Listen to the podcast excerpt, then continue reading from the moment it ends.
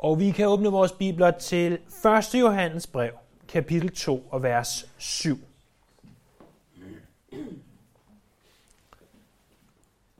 Vi minder hinanden om, at 1. Johannes brev er et brev, der fokuserer på, at vi kan have frelsesvidshed. Frelsesvidshed ved, at vi ser på vores eget liv og holder det op imod det, som brevet siger.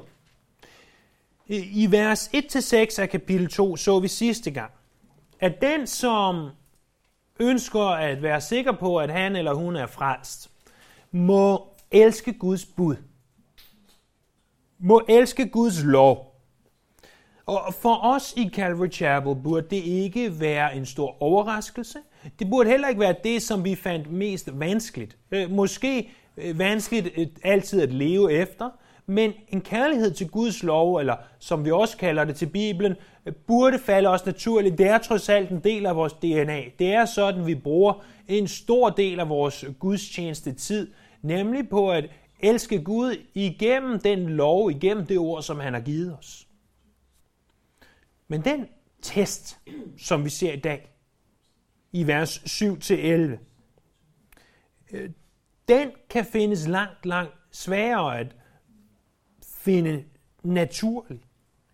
Det er nemlig, at Johannes siger til os, at måden, hvorpå du kan se, at du er en kristen, er ikke blot ved, at du elsker Guds lov. Det er også ved, at du elsker mennesker. At det afsnit, der ligger foran os, kan deles i to. I vers 7 og 8 kan vi se som et nyt gammelt bud. Vers 9-11 kan vi se som det her bud illustreret i tre individer. Vers 7 og 8, et nyt gammelt bud, og vers 9-11, det her bud illustreret i tre individer. Først det her nye gamle bud, vers 7 og 8. Mine kære, det er ikke et nyt bud, jeg skriver til jer, men et gammelt, som jeg har fra begyndelsen. Det er det gamle bud af ordet, som jeg har hørt. Og dog er det et nyt bud, jeg skriver til jer. Det, som er sandt i ham og jer, mørket viger, og det sande lys skinner allerede. Johannes han indleder med ordene, mine kære. Eller måske snarere skulle vi oversætte det, mine elskede. Han siger, jeg elsker jer. For det nytter ikke noget øh, bare at skrive om kærlighed, siger han. Øh, jeg elsker jer virkelig af et oprigtigt hjerte. Det jeg skriver til jer om, det er ikke et nyt bud. Det er et gammelt bud. Det er et bud, som har eksisteret fra begyndelsen. Øh, vi kan stille os selv spørgsmålet, begyndelsen af hvad? Øh, ja, jeg vil sige, i det her tilfælde, begyndelsen af deres tro på Jesus som deres frelser. Da vi så vers 1-6, der blev talt om bud, der var det bud i flertal. Her i vers 7-11, der ser vi bud i ental. Nu tager han altså de bud, som der var tale om flertal i vers 1-6, og fokuserer ind på et af de bud. Nemlig det bud, som Jesus han kalder det største bud. Bud om at elske Gud og elske hinanden. Men selvom det var noget, som de har kendt fra begyndelsen af, at de blev frelst, så er det også noget, som har eksisteret Øh, helt tilbage fra det gamle testamente. Prøv en gang at slå op med mig i først 5. Mosebog, kapitel 6, vers 5. 5. Mosebog, kapitel 6.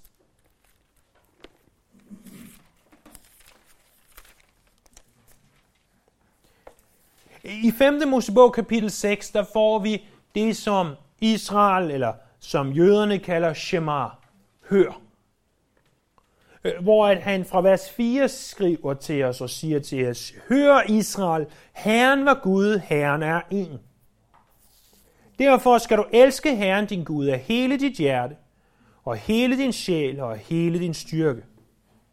Disse ord, som jeg i dag befaler dig, skal ligge dig på sinde, og du skal gentage dem for dine sønner, og du skal fremsige dem både, når du er hjemme, og når du er ude, og når du går i seng, og når du står op.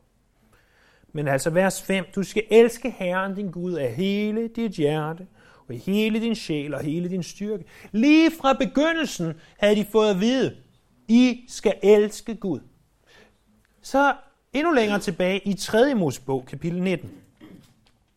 3. Mosebog, kapitel 19.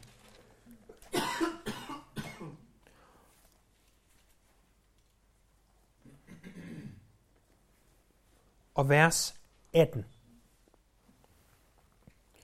Der står, du skal elske din næste som dig selv.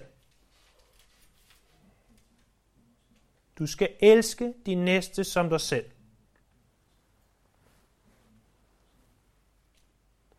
Så 5. Mosebog kapitel 6, vers 5, du skal elske Gud. 3. Mosebog kapitel øh, 19, vers 18, du skal elske din næste som dig selv. Og så Markus kapitel 12, vers 29. Vi læste også sidste gang. Og, og jeg kunne godt bare læse alt det her højt for jer, eller sætte op på en skærm, eller andre ting. Men jeg synes, det er så vigtigt, at vi, vi selv slår op og ser, at det her rent faktisk står i Bibelen, således det bliver en del af os. I Markus kapitel 12, vers 28, der kommer de skriftkloge til Jesus og spørger ham, hvad er det største bud? Og så svarer han vers 29. Det første bud er, hør Israel, Herren var Gud, Herren er en. Og du skal elske Herren din Gud af hele dit hjerte og hele din sjæl og hele dit sind og hele din styrke. Dernæst kommer, du skal elske din næste som dig selv. Intet andet bud er større end disse.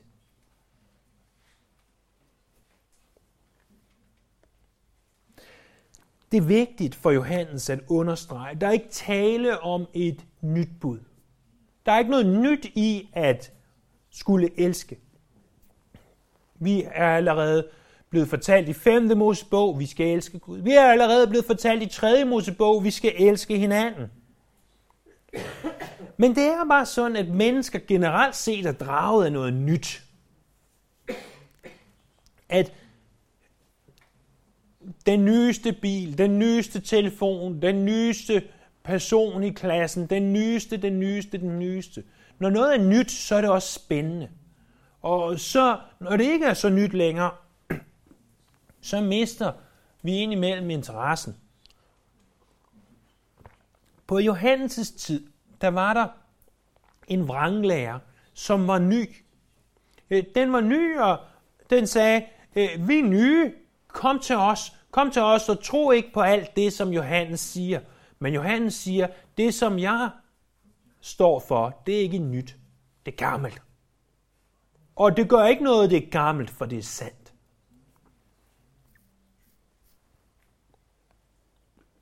Men selvom det er et gammelt bud, så er det stadigvæk et nyt bud. Igen i vers 8 af 1. Johannes kapitel 2. Og dog er det et nyt bud, jeg skriver til jer. Det, som er sandt i ham og jer, mørket vi og det sande lys skinner allerede. Det er ikke, at det er nyt i tid, det har vi allerede slået fast.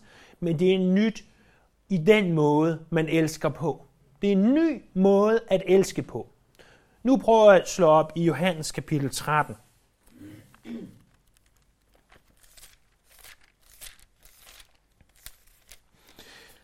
I Johannes kapitel 13, der er det skær torsdag, som vi kender den. Dagen før Jesus bliver korsfæstet. Jesus er med disciplene i værelset eller rummet ovenpå til den sidste nadver. Øh, Judas er der, og de vasker fødder, og Jesus øh, vasker fødderne på alle disciplene, inklusiv Judas, inklusiv Johannes og Peter, og hver en af dem. Så forudsiger Jesus Judas forræderi, og Judas forlader dem. Og, og så i kapitel 13, vers 31 begynder han at tale om et nyt bud. Og så siger han så i vers 34 sådan her. Et nyt bud giver jeg jer. At I skal elske hinanden. Som jeg har elsket jer, skal I også elske hinanden. For deraf kan alle vide, at I er mine disciple, hvis I har kærlighed til hinanden. Jesus har lige udvist ydmyghed. Han har udvist tjenersind, og nu forklarer han dem, at alt det her, det kan opsummeres i kærlighed. Og det bud, han giver, det er nyt. Ikke fordi vi ikke kan finde det i det gamle testamente, men fordi Jesus giver dem en ny måde at elske på. Et nyt bud giver jer. I skal elske hinanden. Det er ikke budet om at elske hinanden, der er nyt, men det er, at som jeg har elsket jer. Den måde, hvorpå vi skal elske, er den måde, hvorpå Jesus elsker. Og det er nyt, venner. Ingen har tidligere op til det her tidspunkt været i stand til at elske, som Jesus elsker. Prøv at tænk på, hvordan Jesus han elskede dem. Han elskede dem nok til at vaske deres beskidte fødder. Han elskede dem nok til at vaske Judas fødder. Han elskede dem. Han elskede dem nok til at dagen efter at blive pint og hånet, korsfæstet, og han elskede dem nok til ikke at forlade dem, men til at opstå igen, og til at give dem helligånd, så de kunne fortsætte livet med ham. Det er en ny form for kærlighed. En kærlighed, der er som Jesu kærlighed. En selvopoffrende kærlighed. En kærlighed, som er anderledes. Det er også en kærlighed, som er eskatologisk. Det er et stort ord. Eskatologisk betyder læren om de sidste tider. Og det er en kærlighed, som ikke bare er nu, men som rækker ind i det evige rige. Det er derfor, han siger, mørket viger, og det sande lys skinner allerede. Det, det er et vers, eller en del af verset, som er ganske svært at fortolke. Men øh, de fleste mener, at det har noget at gøre med, at Guds rige er, som nogen har udtrykt det, endnu ikke og allerede. Og at vi lever i Guds rige, selvom Guds rige ikke er fuldt ud. Og den kærlighed, som vi kun kan forestille os, der skal være i evigheden, den kærlighed får vi allerede lov til at opleve nu. Det er den form for kærlighed. Det er også den form for kærlighed, hvor det ikke bare er dem, du står nærmest, du elsker. Det forklarede Jesus ganske godt, da han forklarede øh, og fortalte lignelsen om den gode samaritan. Lad os prøve at læse den en gang fra Lukas kapitel 10, vers 25.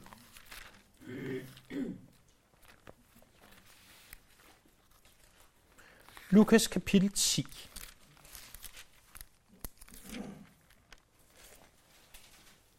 Der rejste en lovkyndig sig og ville sætte Jesus på prøve og spurgte ham, Mester, hvad skal jeg gøre for at arve evigt liv? Og vi er i vers 26 af kapitel 10 af Lukas. Og han sagde til ham, hvad står der i loven? Hvad læser du der? Og manden svarede, du skal elske Herren din Gud af hele dit hjerte, og hele din sjæl, og hele din styrke, og hele dit sind, og din næste som dig selv. Og Jesus sagde, du har svaret rigtigt, gør det, så skal du leve. Men han, altså den selvretfærdige, ville retfærdiggøre sig selv og spurgte Jesus, hvem er så min næste? Og Jesus svarede og sagde, og så kommer lignelsen, en mand var på vej fra Jerusalem ned til Jericho, og han faldt i hænderne på røvere. De trak tøjet af ham, og de slog ham. Så gik de og lod ham ligge halvdød. Tilfældigvis kom en præst den samme vej, og han så manden, men han gik forbi. Det samme gjorde en levit, der kom til stedet. Også ham så ham og gik forbi. Men en samaritaner, som var på rejse, kom hen til ham, og han fik medynk med ham. Og da han så, han fik medynk med ham, da han så ham. Han gik hen og hældte olie og vin i hans sår, og forbandt dem og løftede ham op på sit ridedyr. Han bragte ham til et herberg og sørgede for ham. Næste dag tog han to denar frem, gav verden dem og sagde, sørg for ham. Hvad mere du lægger ud, vil jeg betale dig, når du kommer tilbage. Hvem af disse tre synes du var næste for ham, der faldt i røvernes hænder? Og den lovkyndige svarede, han der viste ham barmhjertighed. Og Jesus sagde, gå du hen og gør lige så.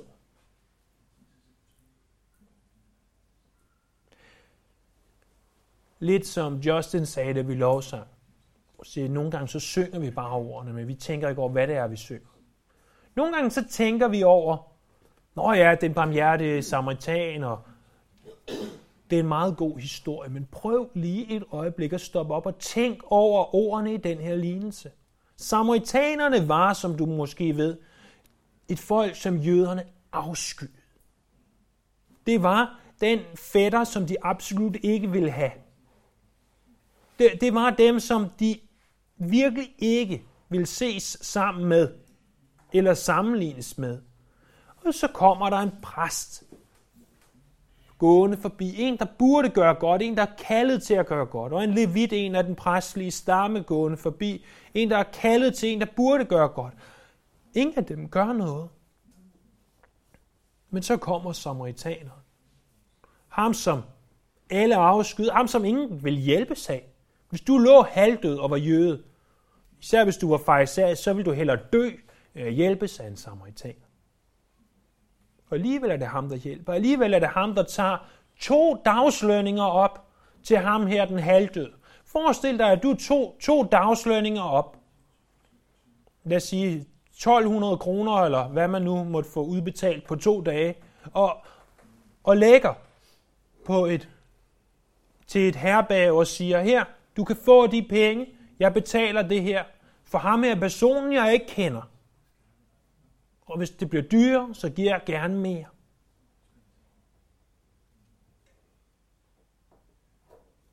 Det var den næste.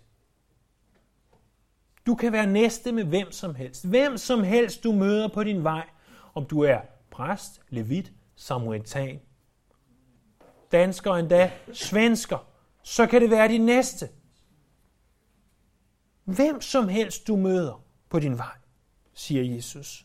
Det er en ny form for kærlighed. Det er ikke bare de mennesker, som du står nærmest. Det er ikke bare de mennesker, du har nemt ved at elske. Det er hvem som helst.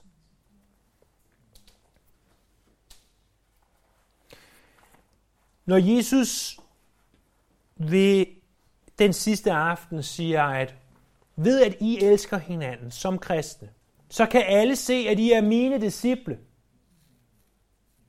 på, at I har. Og, og hvad er det så, han siger der? Hvad er det, I har? På, hvor mange penge I donerer til velgørenhed. Nej. Øh, så kan I se på, hvor gode I er til at prædike. Nej. Eller hvis folk kommer og ser, hvor mange mirakler I har udøvet, så, så, ved, så ved andre, at I er kristne.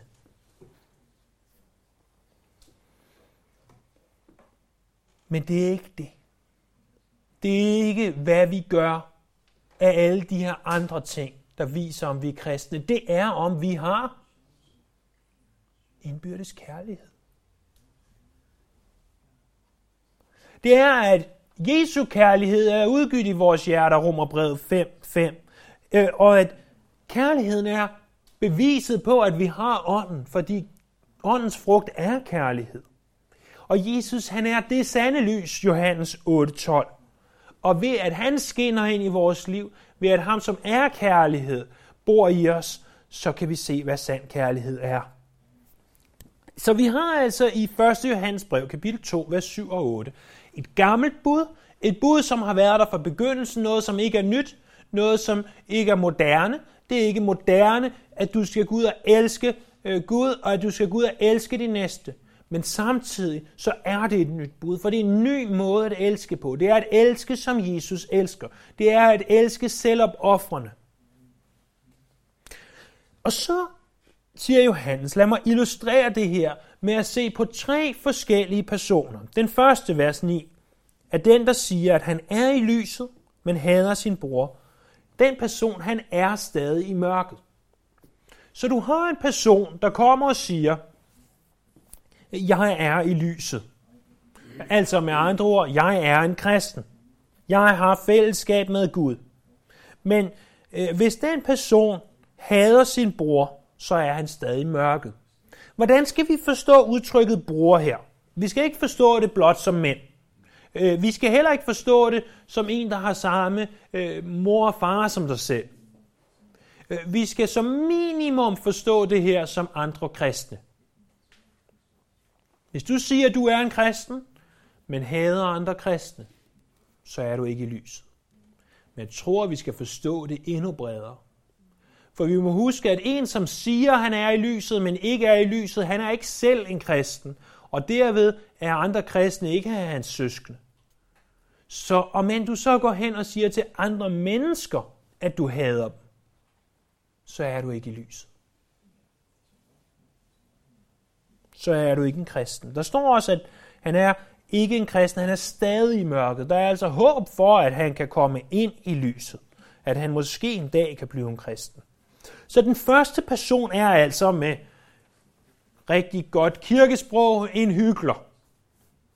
Han påstår at være en kristen, men han hader sin bror. Så er han ikke en kristen. Den anden person, det er en, som der står om, at i vers 10, at den, der elsker sin bror, bliver i lyset, og i ham er der intet, som bringer til fald. Den person, han elsker med den her agape-kærlighed, den her øh, selvopoffrende kærlighed. Det er ikke noget, som vi gør i ord, men i handling. Det er relativt nemt at sige til en anden person, jeg elsker dig. Men det er langt sværere at udleve, jeg elsker dig. I Jakobs brev kapitel 2 står det her også beskrevet. Lad os prøve at bladre et par sider tilbage og se, hvad det er, Jakob han egentlig siger der i kapitel 2, vers 14. Jakobs brevet, kapitel 2, vers 14 til vers 17. Hvad nytter det, mine brødre, hvis et menneske siger, at han har tro, men ikke har gerninger? Kan den tro frelse ham? Hvis en bror eller en søster ikke har tøj at tage på og mangler til det daglige brød, og en af jer siger til dem, gå bort med fred, sørg for at klæde jer varmt på og spise godt, men ikke giver dem, hvad lægemet har brug for, hvad nytter det så? Sådan er også med troen i sig selv, uden gerninger, er den død. At bare sige til folk, Gud velsigne dig, det, det har ingen vægt, hvis du ikke også virkelig elsker. Den person, der virkelig elsker, står der, han bliver i lyset. Han bringer ikke til fald. Han bringer ikke andre til fald. Han trækker ikke andre med sig ned. Hvis du virkelig elsker,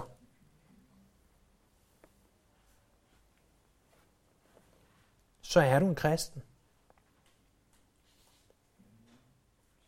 Vers 11. Men den, der hader sin bror, er i mørket og vandrer i mørket, og han ved ikke, hvor han går, fordi mørket har blindet hans øjne. Det første individ var en hyggelig, og den andet individ var en kristen, og det sidste, ja, han hader bare. Han hader alt og alle. Han er i mørket, altså han er ikke en kristen. Han vandrer i mørket, det vil sige, at han fører en livsstil, der er det modsatte af at være en kristen. Og han forstår ikke alt det her, fordi at hadet i ham har blændet hans øjne, fordi mørket har blændet hans, blindet hans øjne. Øh, det er ligesom ordsprogene kapitel 4, vers 19, der taler om, dette uretfærdighedens vej er som mørket. De ved ikke, hvad de kommer til at snuble over.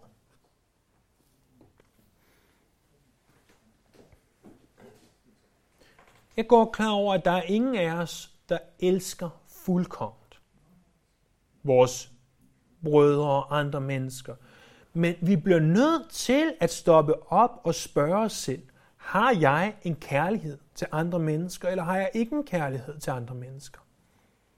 Er jeg ligeglad med andre mennesker? Vil jeg som præsten og levitten have gået forbi manden, der lå i grøften? Eller vil jeg have hjulpet ham? Vil jeg, som Jakob skriver om, have sagt, Gud vil sige dig, have det godt, husk at tage varmt tøj på til den her mand, eller vil jeg have givet ham midlerne til det? Vil jeg have vist kærlighed? Vil jeg ikke bare have sagt kærlighed? Jeg har sådan en ritual af et grimt ord, men så lad os bare kalde det vane med, at, at søndag morgen vil jeg godt have lov at bruge en, en halv til en hel time på lige at få tænkt mine noter igennem, så det er relativt frisk til, når jeg skal stå og tale til jer. Så jeg sætter mig ud på mit bibliotek og lukker døren, i håbet om, at jeg kan få lov til at sidde der, indtil jeg er færdig. Jeg var nået til min konklusion. Jeg kunne godt tænke mig at have en god illustration til at illustrere det her med, hvad er kærlighed for en størrelse? Hvad er det for en kærlighed, vi skal elske med? Og jeg sidder og tænker og beder og googler, og jeg ved ikke, hvad man nu ellers kan gøre for at komme tættere på, på målet. Og så pludselig går håndtaget ned. Og så kommer Cornelia ud til mig. Og så tænker jeg, så må jeg jo høre, om hun har nogle illustrationer af, hvad kærlighed er. Og hun vil op og sidde på skødet, og hun vil tegne, og hun vil alle mulige forskellige ting. Og et eller andet sted tænker jeg, lad os blive færdige, så jeg kan blive færdig med det her. Det er det her, jeg skal nu. Så jeg siger til hende, Cornelia, hvad er kærlighed for noget?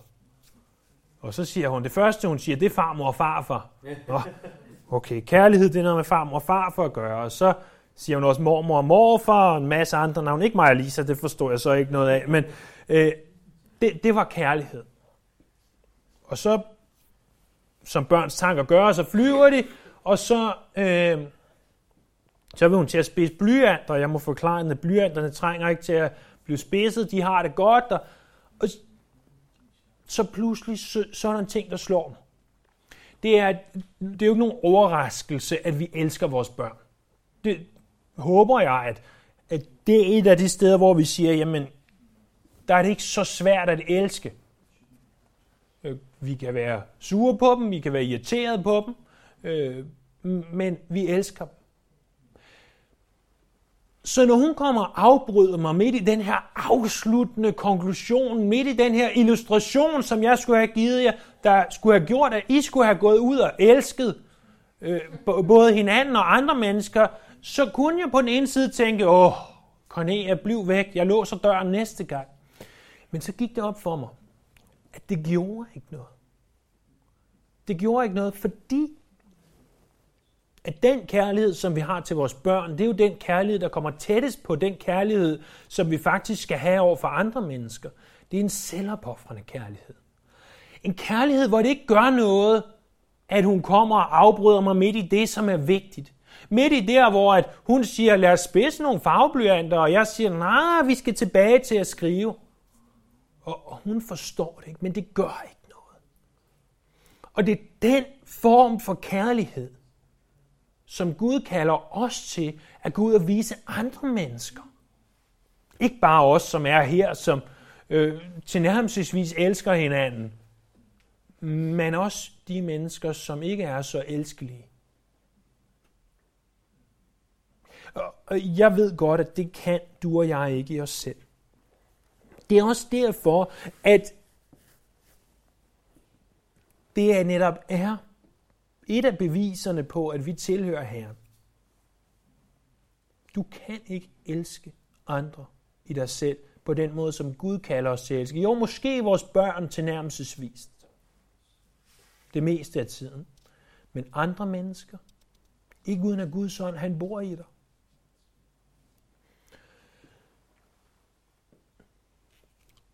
Og jeg vil gerne understrege, at det her er ikke den eneste af de tests. Eneste af de beviser, som Johannes ønsker at se på. Han siger også, I skal elske mit ord. Men I skal også elske hinanden. Og, og senere vil vi se, at I skal have den rigtige holdning til, rigtig forstand på, hvem Jesus egentlig er.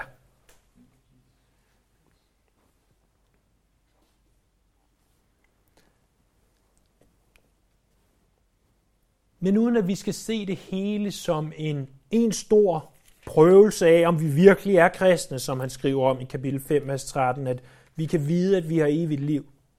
Så lad os først og fremmest se på det her som et bud om, ikke en opfordring, ikke en opmundring, et bud om, at vi må elske hinanden. Og har du mennesker i dit liv, du ikke elsker, så bekend din synd til Herren. Og bed ham hjælpe dig. Fordi han er i stand til at gøre det. Han er i stand til at lade os elske de, som vi ellers ikke engang kan lide.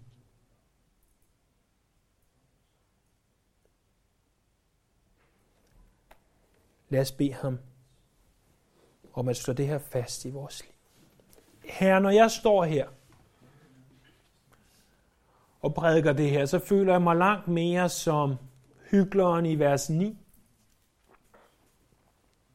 end som den kristne i vers 10. Jeg ved godt, at min kærlighed til mennesker ikke er fuldkommen langt fra. Men her, jeg har et brændende ønske om at kunne elske andre mennesker. Og jeg tror, at, at håber, at de fleste af os, der er her i dag, at de, der bekender sig til dig, har det samme ønske. Og jeg beder her, at du vil ved din ånd lad os elske. Ikke bare i ord, men i handling. I den måde, vi lever på.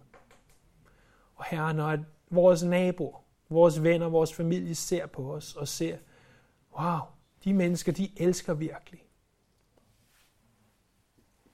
De har jo endda indbyrdes kærlighed.